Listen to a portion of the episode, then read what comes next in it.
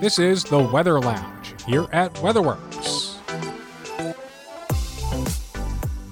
Hello, everyone, and welcome back to the Weather Lounge, your favorite go to podcast about weather. I'm your host, meteorologist Brad Miller, and I'm flying solo today, but don't despair, my co host, Mike Mahalik, will be back for our next podcast in two weeks. I would like to thank you for joining us from our WeatherWorks headquarters here in Hackettstown, New Jersey. And hey, it's now June and the vernal equinox is only a few weeks away. So that brings us to our summer outlook and what to expect for the upcoming Atlantic hurricane season. And joining me today is Kyle Leahy. Bleh. Kyle Leahy. Three, two. And joining me today is Kyle Leahy. He is a meteorologist also here at WeatherWorks and specializes in long range forecasts and the tropics. He and fellow WeatherWorks meteorologist Kevin Winters put these outlooks together, and we'll discuss this all after a short break. So don't go away. Hey everybody, well, how many times have you been burned by a weather forecast? Well, probably a few, and it might have cost your business thousands. WeatherWorks is different. We have over 30 meteorologists to give you forecasts, notifications, and weather advice 24 7. Now, that could certainly help when it comes down to making those crucial decisions, but there are even more products than that in which WeatherWorks offers, from weather data to historical reports. Call us at 908 850 8600 or visit us on the web at weatherworksinc.com. And oh, don't forget, when you think weather, think WeatherWorks. Okay, welcome back to the podcast. And today we are talking about the forecast for this summer and what to expect in the Atlantic hurricane season. Also, can the upcoming summer pattern have an impact on next winter? So we'll answer all that. And joining me for all these answers is WeatherWorks meteorologist. No, that's too much WeatherWorks. All right, start with. Yeah. All right, three, two. Okay, welcome back to the podcast. And today we're talking about the forecast for this summer and what the Atlantic hurricane season will look like. Also, can this upcoming summer pattern have an impact on what to expect for next winter? And joining me for all these answers is meteorologist Kyle Leahy. Kyle, thank you for your time today and joining us here in the Weather Lounge. No problem, Brad. It's always a good time talking to you guys. All right, so let's start off with the uh, tropical outlook first. Since uh, we're already into June, the hurricane season has, quote, technically begun uh, just about a week ago. And, uh, you know, Kyle, before we get into the outlook for this upcoming season, uh, let's go back to January because our first name storm is Arlene, but technically now we've already had our first closed low and our first, I guess, storm of the season. Yeah, technically the the kind of NHC just sort of recently kind of just brought that storm into being. I mean, that was just kind of like a low pressure system off the coast, and they kind of just went back and deemed it um, kind of warm core enough, which is kind of how they determine like just kind of your run of the mill low pressure system that we see all the time in the winter to like an actual tropical system, but I believe it was subtropical. I don't even think they designated it as tropical. Um, so may have seen that kind of pop up in some like weather circles, but in terms of like actual like named storms, it's it didn't really make the cut. Yeah, we'll we'll get into the names, but uh, yeah, so Arlene's going to be our first name storm of the year and um, you know, and and we do we do go by other uh, you know outlooks uh, that are out there. They're they're very public. Uh, you know, Colorado State. Um, and also uh, National Hurricane Center, NOAA. Also, uh, they're both forecasting kind of an average season. Is this kind of what you and Kevin are seeing for this upcoming year? So probably around average, if not slightly below. So we're not. This is a pretty far departure from like the last couple years where it was like either above average to even some uh, to some vendors even going like hyperactive. Um, so yeah, th- this is this is definitely a bit of a switch. So if anywhere, probably slightly be- below average, but nothing like completely dead by any means. Right. So as of right now, here at WeatherWorks, uh, you know we're, we're going for an average of uh, 10 to 14 name storms this year. Three to seven of those uh, turning into hurricanes, and one to three of those becoming a major hurricane, and that of course is Category three or higher. Um, so what what goes into your outlooks, uh, Kyle? You know, what what do you and Kevin kind of really look at? I mean, the buzzword, of course, this upcoming summer is you know we're transitioning into an El Nino, and how much of this does this you know how much of that goes into the the, the forecast reasoning? Um, so the El Nino or La Nina or just ENSO uh, is generally a pretty big deal because that'll generally lead to like more or less wind shear, which um, wind shear is just the difference in wind as you kind of go up in the atmosphere. And a rule of thumb is the more wind shear there is, the worse uh, off any kind of tropical systems are. So with the La Nina that we've seen for the last couple years, really the last three years, those for the Atlantic are quite good for hurricanes, and now we're start, starting to finally switch to an El Nino, which is worse off for hurricanes. But the thing is, um, there's a bit of a lag uh, between like the El Nino forming and actually seeing the effects of the El Nino. So, kind of weighing that in, although we could see potentially a decently strong El Nino event occurring, we could envision like a, a, a, decently quick start to the season this year since the La Nina really only ended a couple months ago. So we could still be seeing um, that kind of more favorable environment early on. Right, because there's got to be some kind of lag time between going from the La Nina into the El Nino, which again you you even mentioned in the outlook, you know, and that the, the influences, you know, are probably going to take longer and longer. But t- uh, t- typically with the El Nino going into El Nino, does that just mean more shear in the Atlantic? I mean, I know the water is pretty warm still, but what's the biggest deterrent for making it more of an average or even low, a below average season? Yeah, I think I think the shear is probably probably the most important factor. But yeah, as as you said though, the the waters in the Atlantic are very warm, um, so that's going to kind of help outweigh um, the stronger wind shear.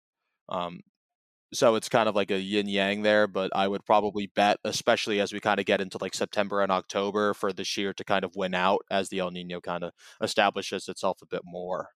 Right. So that's kind of why why you said yeah maybe an earlier start this year because we're again in that transition until El Nino does get a little bit more, you know, uh, you know, solidly intact as we uh, you know head towards which again and that turns into actually the most active part of the hurricane season as, as we all know the peak is you know that uh, what September 10th or 9th and yeah yeah yeah around there it's like late August into kind of like late September.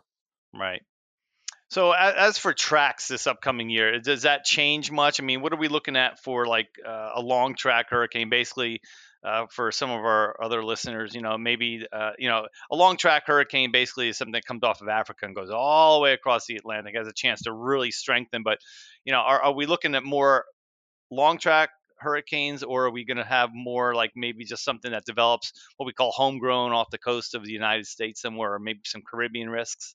Yeah, so there's actually like in, in terms of the pattern, what we're seeing kind of based off the years that we're comparing this one to is that there's a pretty far departure in that so the last couple of years one, one of the main reasons why people were so um, kind of gung-ho on the hurricane forecast was because there was a big signal for a lot of high pressure over like Nova Scotia, Southeast Canada. So that's a big risk for like US landfalls.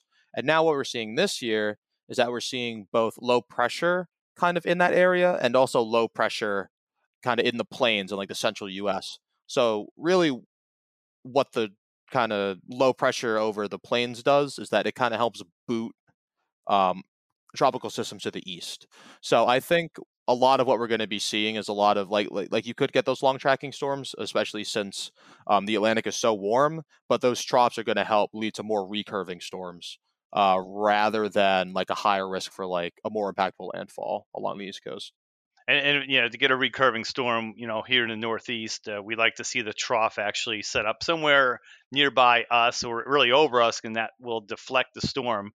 Uh, you know, out into the Atlantic because uh, we don't need any hurricane nonsense up here this year. It's uh, um, and and you know, and, of course, you know, then you go back to Sandy, which was the, the you know the biggest uh, you know I guess the oddest track that you know most meteorologists have ever seen, and that and that was just the old high pressure on top of low pressure, and we've seen it before. It was just perfect timing, um, where the high built in as the low was gonna maybe escape, but then the high or sandy or the, the low or sandy uh, got pushed back towards the towards the, the coast, of course, and we know what happened after that. Yeah, so Sandy was basically one of the like yeah freakiest events possible and yeah it was made possible by yeah like a, a huge high pressure system stationed like south of greenland over nova scotia we like we're not seeing that kind of blocking pattern um And yeah, like you could still get homegrown systems, as you said, like in the Gulf. You can always get something in the Gulf. Yeah, It seems like we always get a couple every year. Yeah, yeah, and like looking at our like uh, kind of analog years, um, we mentioned Hurricane Bill um, in the outlook, which could be something that would make a lot of sense. Like you could get uh, a system forming off the coast of Africa, tracking kind of like north of uh, the Caribbean, and looking you know quite menacing as it does. I mean that topped out at like a that as a major hurricane, but there was a trough along the east, uh, kind of like in the eastern U.S., so it just got booted out to sea. Um, and then you got something like Hurricane Bob, which was in 1991. Yeah, that's a, that's a New England uh, special up there. Yup. So like I suppose that I mean could happen if a storm doesn't recurve quickly enough, but obviously that's at like at the outer end of all possibilities. I I would not consider that likely uh, in the slightest. Right.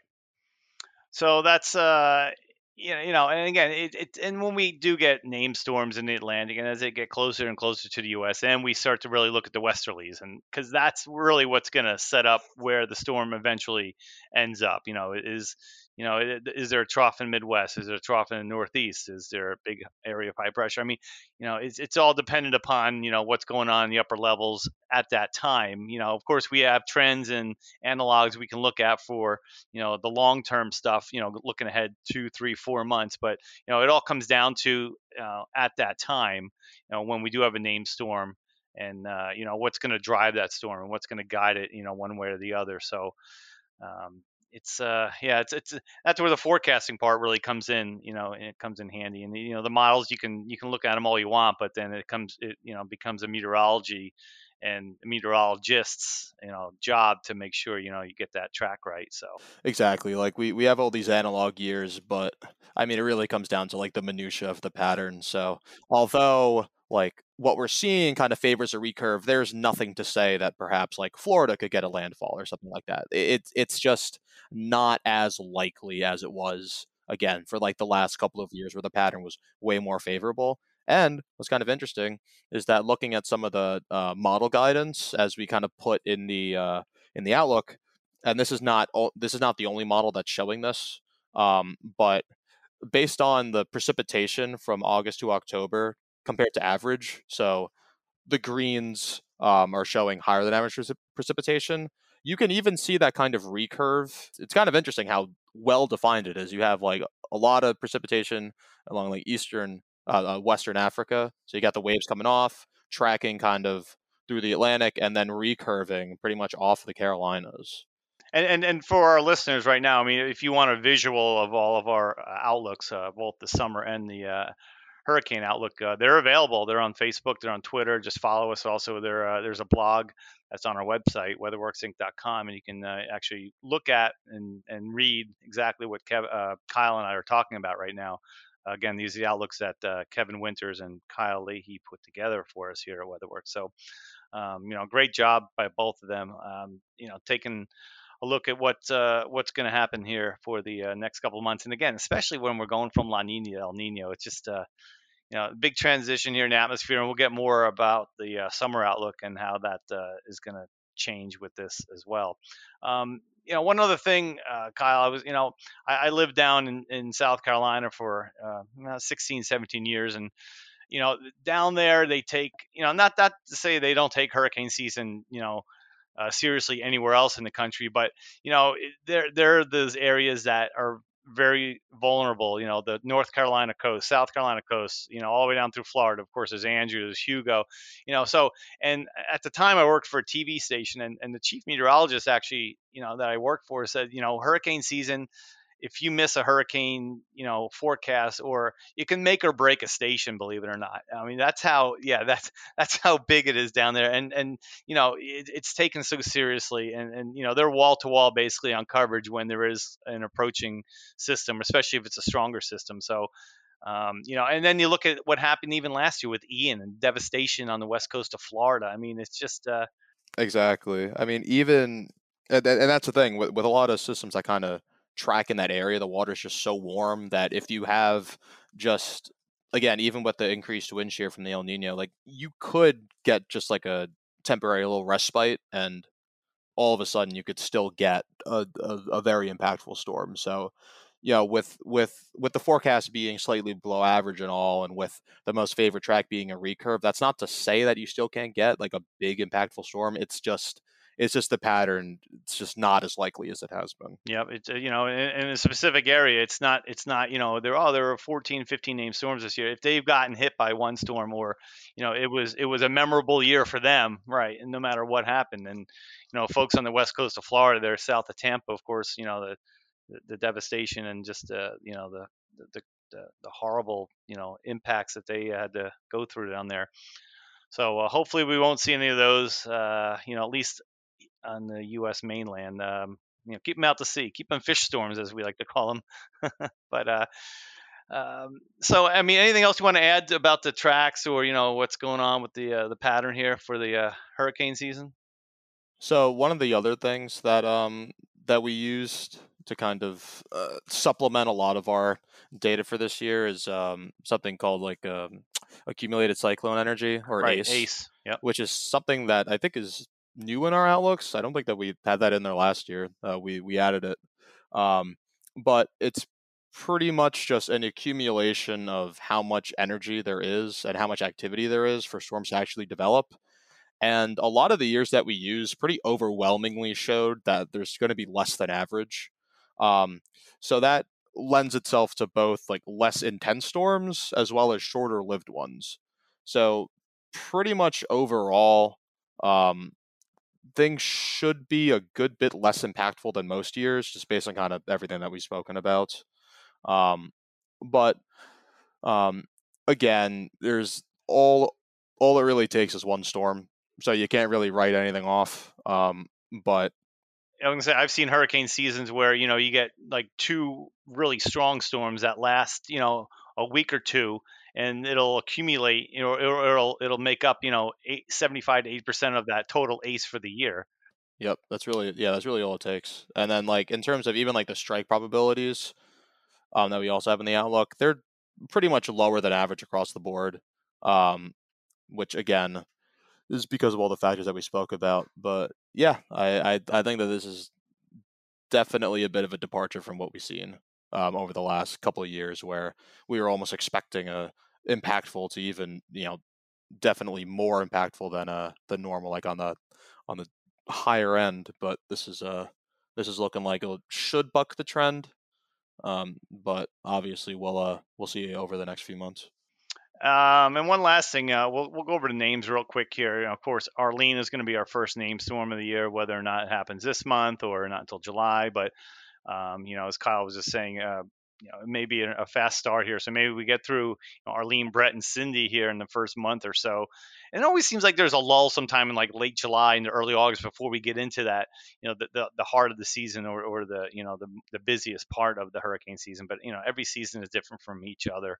So we'll, um, but, um, and a couple of names that, uh, that, that were retired now, the World uh, Meteorological Organization, WMO, uh, they actually set up the names uh, for listeners don't know that the names are actually come from them, and then that hurricane season, or Hurricane Center releases those names, and every six years the same list is used. However, if there's you know a name that gets retired, then uh, it'll be replaced by a different name. So for this year, um, we have Harold, which is a new name because in 2017 Harvey was uh, was uh, retired. I kind of remember Harvey was was that the Florida system? No, that was um that was um south uh, or just eastern Texas. That's right. That was Eastern yeah, Texas. Okay, yeah, where yeah. it just sat and just dumped. Like that's right. That was a 50 inches of rain. That's right. yeah, yeah, yeah, yeah, yeah. Yep.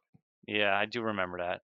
Yeah, and then uh, we have Idalia, which is the I name storm. That's retired uh, or retired Irma from 2017. Uh, we all remember that one. And then we still have Jose Katia, I think it is, or Katia and Lee. And then uh, Margot's a new one. That's uh, now Hurricane Maria. I don't remember that one from 2017. Yeah, I think a lot of folks remember that one. That was retired from 2017. Then the last one's Nigel. Uh, that's a new one. Uh, that's Nate. Nate's now retired from 2017. But uh, and other than that, we have uh, we have Philippe this year still. We have Rina, we have Sean, Tammy, Vince, and Whitney. So that'll round out the uh, the alphabet this year. Hopefully, we don't get that far into the uh, the name list this year. I would probably bet against it, but yeah, it we'll uh, have to see. based on what we're hearing and uh, what you and Kevin were forecasting, it's uh, you know, we shouldn't get that far down. All right, let's uh, shift gears now, Kyle, and uh, well, let's move into the uh, upcoming summer outlook. And you know, again, a lot of the same details go into this forecast as it does probably for the hurricane season. Um, you know, may not involve you know the the, the the, same exact ones, but you know we're talking about ENSO when we're talking about El Nino, the transition into El Nino. Um, overall broad view, you know, what does the transition in El Nino mean for summertime, uh, not only in the United States but here in the Northeast? I mean, generally, um, really later in the summer, which is the same kind of theme as what we were talking about with the hurricanes. Um, it just takes a little bit of time for it to really get its act together. But generally speaking, um, kind of m- most of the time with El Ninos, you you're going to end up with a pretty warm, uh, warm summer, especially in the plains, which is again what we're seeing. Like uh, pretty overwhelmingly, most of the heat is going to be centered in the plains, um, which makes sense even more so because um, they've been experiencing a pretty good drought. Like they, it's um, I'm not sure if it's still in the exceptional category, which is the highest category um, in like Kansas around there. Um, but you know, you'll see a lot of those heat waves kind of push eastward. So uh, for the Midwest, they're relatively the closest to that kind of heat, and then the East kind of just gets the scraps uh, from that heat. And then with the El Nino, uh, the big thing is that the subtropical jet really gets going, which lends itself to you know cooler and uh, wet, uh, wetter than average uh, conditions over the southeast U.S. And and so far this year, you know, a lot of the heat's been uh, kind of parked over the northwestern United States and over in western Canada, and and we here in the Northeast, we see this because a lot of that heat is creating a lot of forest fires in Western Canada, and we've been dealing with this really for a good month now here in the Northeast, where you know we'll get some, we'll get nice blue skies and sunshine, but there'll be that smoky haze that kind of drifts all the way across the the, the all the way across Canada and then kind of dives into the Northeast. So, um, you know, we, we've seen several instances of that. Um, you know, other than like after a cold front goes through, then it might clear us out for a couple days, but then we'll start to see that smokiness again, and uh, it kind of it's it's kind of eerie. It actually lends to some really nice sunrises and sunsets, but it definitely blocks out the sun in the middle of the day and it makes it look kind of like you know like a, almost like a, a, a milky overcast. Yep. I mean, yeah, th- that was due to just a, a, a huge high pressure system that set up over Western Canada. It broke records. Um, so we're seeing a bit of a respite from that now. Um, we're kind of seeing more changeable conditions there. But the thing is, as we head back into June, looking at some of the longer range guidance, it's it seems like that kind of pattern is going to set up more, which again is relative pretty typical of El Ninos, uh, where you have kind of uh, a high pressure enriching building into really like the plains or Rockies, which is why we have such a strong signal for warmth um, to the east of that ridge, which is again kind of in the plains, upper Midwest. So with that kind of a pattern, you know, here in the Northeast, and that keeps us a little bit more maybe the northwest flow.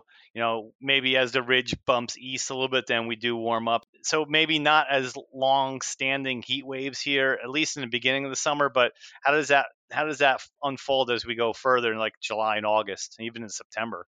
Yeah, so we're gonna kind of see that ridge, you know, tick eastward. We could see a few kind of bursts of heat push through as we head kind of like mid late month, but really once you get into August, that's when you start to see more persistent heat.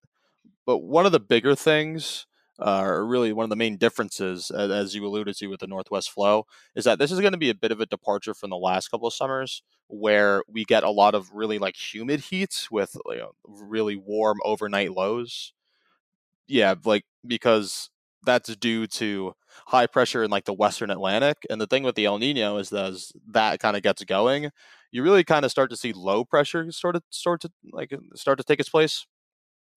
So with the northwest flow, you'll be seeing kind of more dry heat waves rather than um, kind of just the really you know like high dew point kind of heat. And that's not to say that it can't happen or anything like that, but it's probably not going to be as frequent as it was. And uh, yeah, and, and tell you, we've you know we all know here in the Northeast we've had a, a fairly uh, dry spring. You know, we had a couple of shots of rain.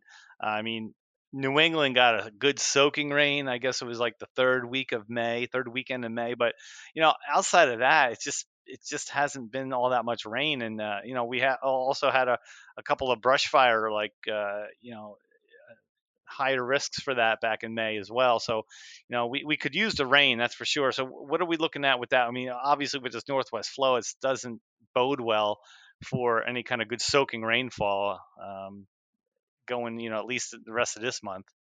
As we've seen kind of in the beginning of the month, we've kind of been sitting under um, just this kind of big ridge over Canada. So it's been dry.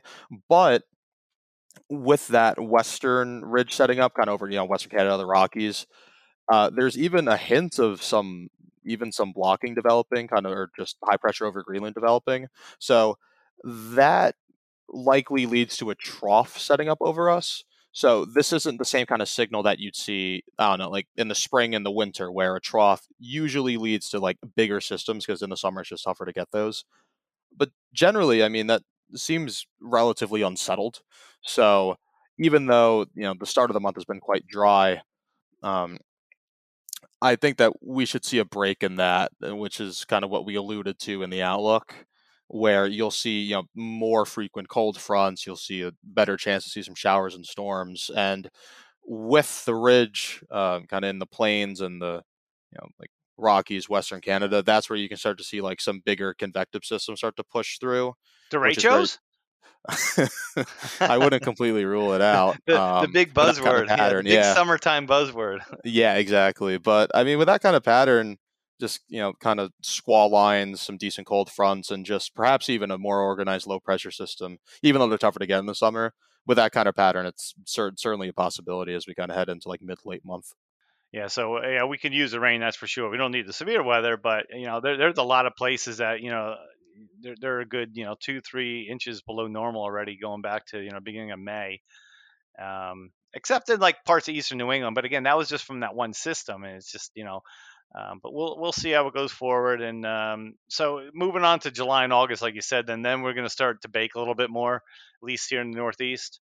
I think so. Um, I would say July, like to start off, you're probably not going to be like particularly hot. Again, it's probably going to be a bit of a transition from I wouldn't say a cooler June by any stretch, but definitely a more like seasonable one seasonable, as opposed to the right. summers that we've been getting where it's just hot.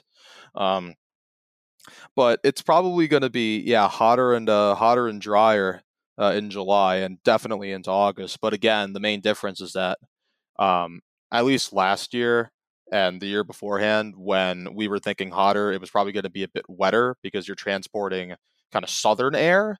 Um, with this kind of pattern that we're seeing, you're actually going to be, you know, you're going to be kind of on that northwesterly flow or westerly flow. But the difference is that, like, the warmest air is to the west instead of kind of to the south. So you're going to be getting those heat waves from the plains pushing eastward instead.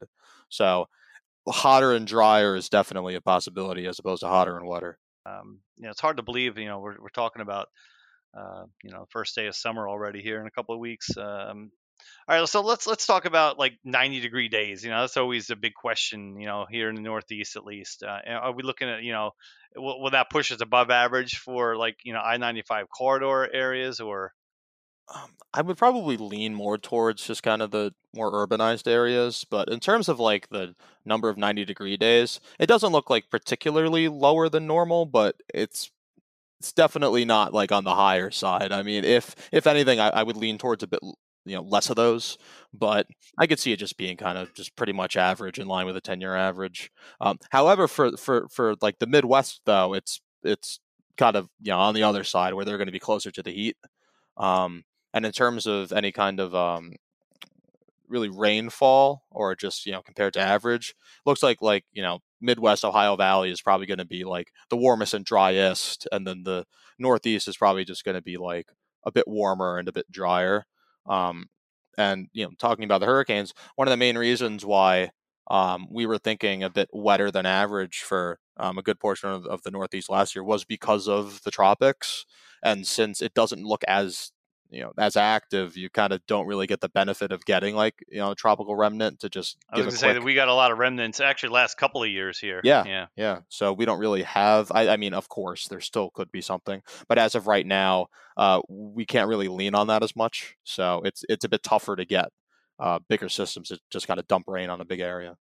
Yeah, I mean, and, and, you know, you know, kudos to you and Kevin. I mean, long long range forecasting is not easy. It's we lean on that heavily, and especially in the winter too. As uh, you know, we look ahead to uh, you know, wintertime long range forecast as well. Yeah, um, exactly.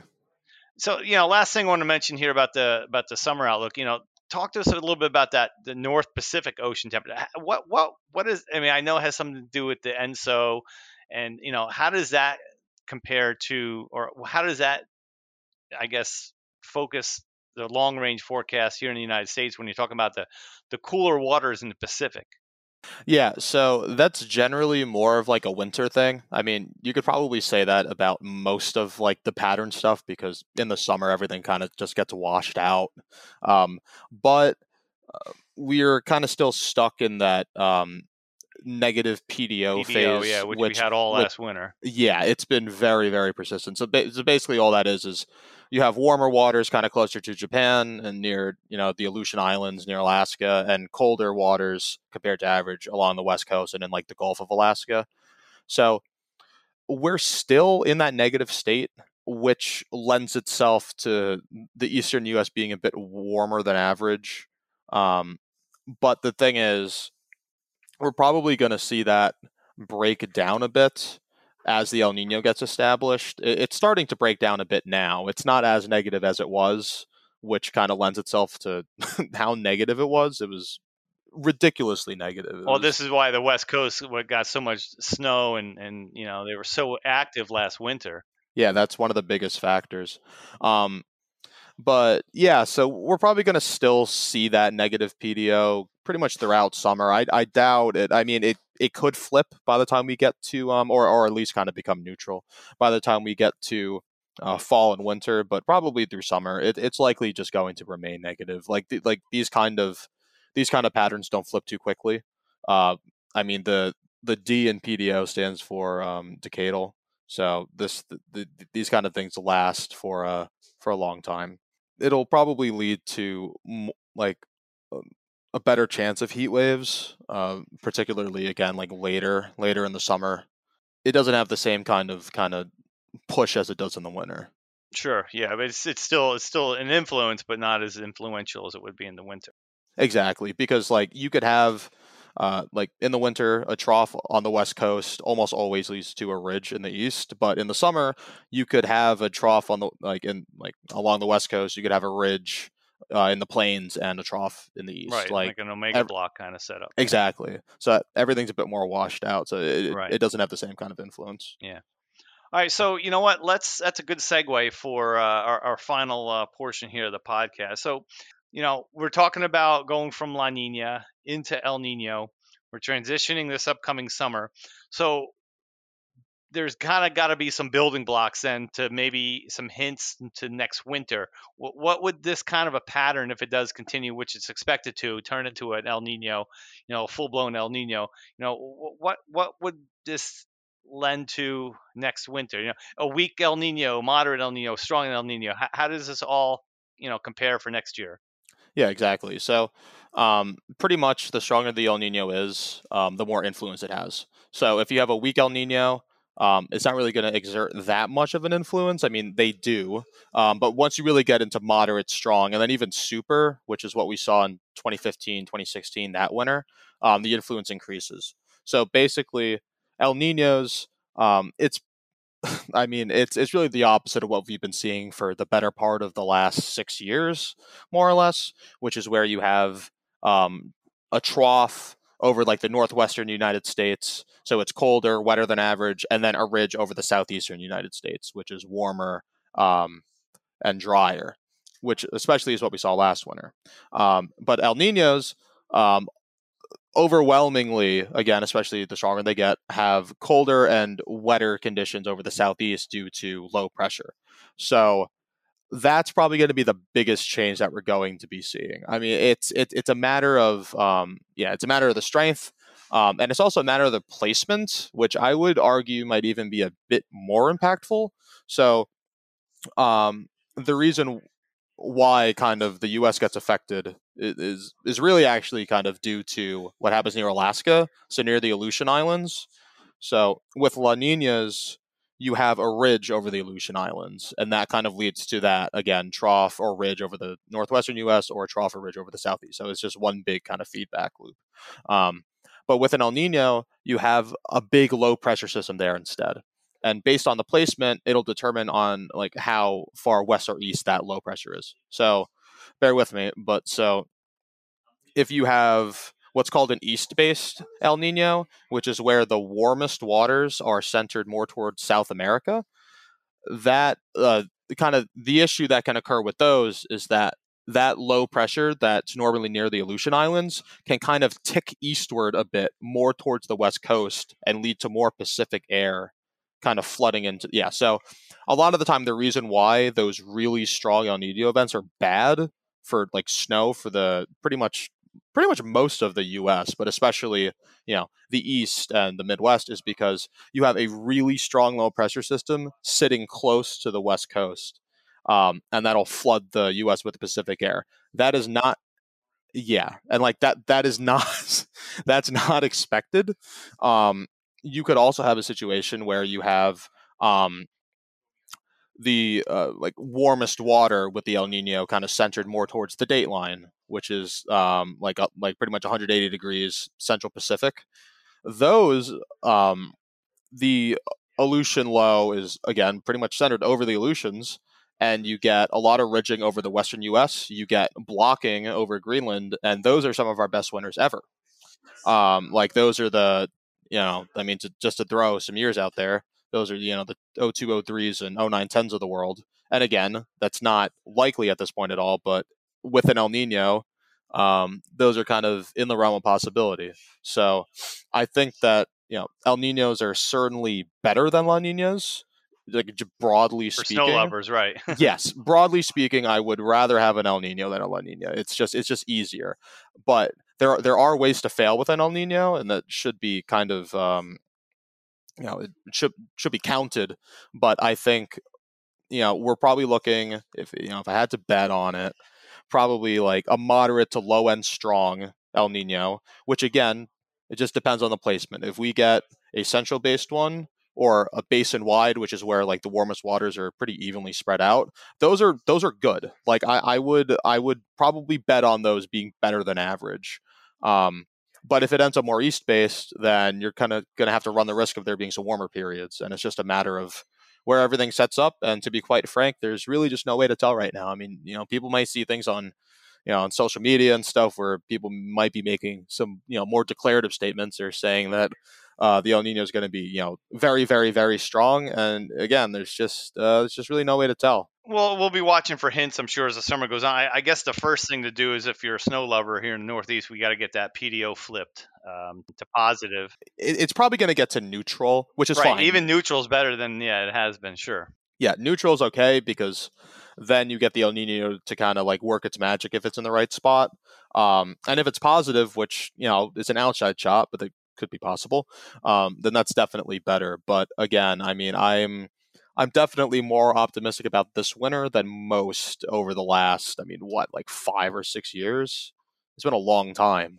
So it's it's so neat, you know. This is all, and what, this is what we call as meteorologists. It's all teleconnections. This is all goes around the globe. It's all different circulations and how they all, you know, one helps the other and and whatnot. And you know, it's it's just um, you know something that you know we long range forecasters can look at. So what, what are your first hints? Like uh, maybe like August we start to really notice. Well, now we're starting to see this El Nino really take shape, and we can see this. You know the the PDO is a lot more neutral versus just a couple of months ago on the Pacific. So is that is that a good time where you start really looking ahead, or you'll start to see hints at least? I mean, right now we're kind of exiting it, but there's something called even the spring predictability barrier, okay. which is just kind of apt aptly named because there's there there have been so many times in March and April and even May where the models just completely flop because there's just nothing to really like eh, everything's so washed out that there can be a lot of like positive or negative feedback and a lot of these enso forecasts don't really pan out. So you kind of have to wait until the summer and especially the late summer and the fall. Like once we're into september we're probably going to have a good idea how this of how this is going to go because there's still a lot of disagreement on model guidance. Like there are some computer models, uh, like the uh, Canadian seasonal model, that have winter looking absolutely amazing. Like it looks great. Like you probably couldn't draw it up much better.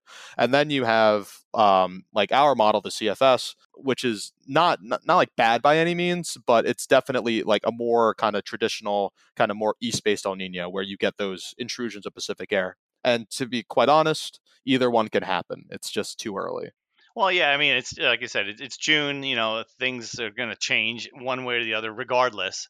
Um, you know, again, the confidence though is high for you know El Nino to, to really you know take shape by by next winter, and then uh, we'll kind of just roll the dice from there. And now we just kind of sit back and, and uh, see how it goes, and uh, enjoy the summer, I guess, and the summer nights, and you know, uh, and get ready for uh, for next winter. But uh, again, I want to thank you so much, Kyle, for joining us today here in the Weather Lounge. And um, uh, Kevin Winters, of course, a big shout out. He's another uh, long range forecaster with you, Kyle, and uh, a great job for uh, you know looking ahead to for the summer.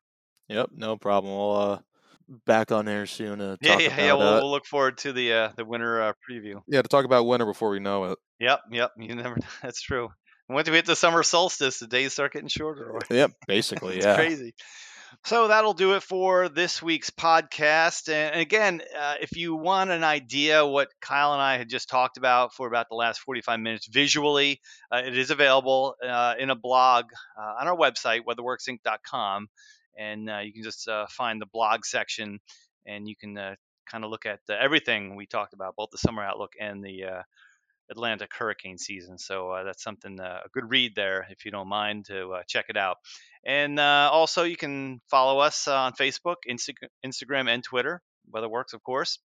And if you have any ideas for any upcoming episodes here in the Weather Lounge, you can uh, email us at weatherlounge at weatherworksinc.com. And uh, again, of course, if you're listening to us, you can find us on just about any podcast platform Podbean, Apple, Google, Spotify, or Stitcher, etc., etc. So, uh, again, thank you so much for joining us. Mike Mahalik will be back with me in two weeks for our next podcast. Until then, enjoy the nice summertime weather.